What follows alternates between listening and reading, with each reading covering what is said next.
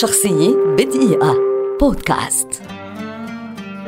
تييري أنري لاعب كرة قدم فرنسي شهير ولد عام 1977 لقب بالغزال الأسمر ويعد واحدا من أبرز المهاجمين الذين أنجبتهم فرنسا على الإطلاق بل واحدا من أبرز الهدافين في تاريخ اللعبة. بدأت تييري أونري مسيرته في نادي موناكو الفرنسي. ظهر معهم للمرة الأولى حين كان لا يزال في السابع عشر من عمره.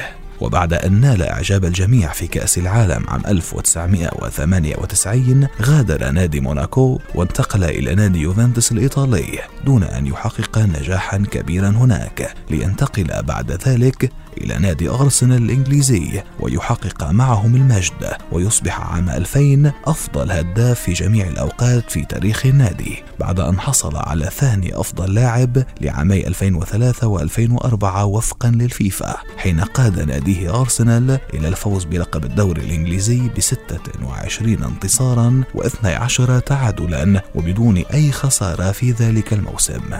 في الدوري الإنجليزي حصل أونري على لقب هداف الدوري أربع مرات مع الأرسنال. وفي دوري أبطال أوروبا قاد فريقه إلى النهائي عام 2006 لكنه خسره ضد برشلونة الإسباني.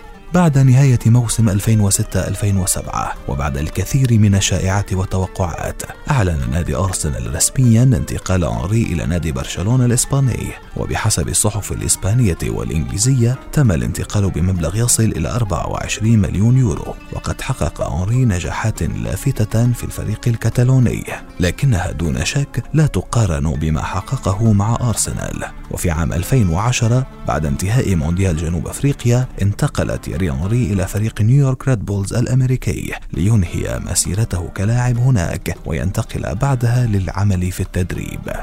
مع منتخب بلاده. تألق تيري أونري وكان هدافا بارزا وقد أحرز لقب كأس العالم عام 1998 ولقب كأس أمم أوروبا عام 2000 ثم شارك في كأس القارات لعام 2003 الذي أحرزته فرنسا وحصل على هداف البطولة برصيد أربعة أهداف وكذلك حصل على جائزة الكرة الذهبية كأفضل لاعب في البطولة كما وصل إلى نهائي كأس العالم عام 2006 لكن الفرنسيين وقتها خسروا النهائي أمام إيطاليا.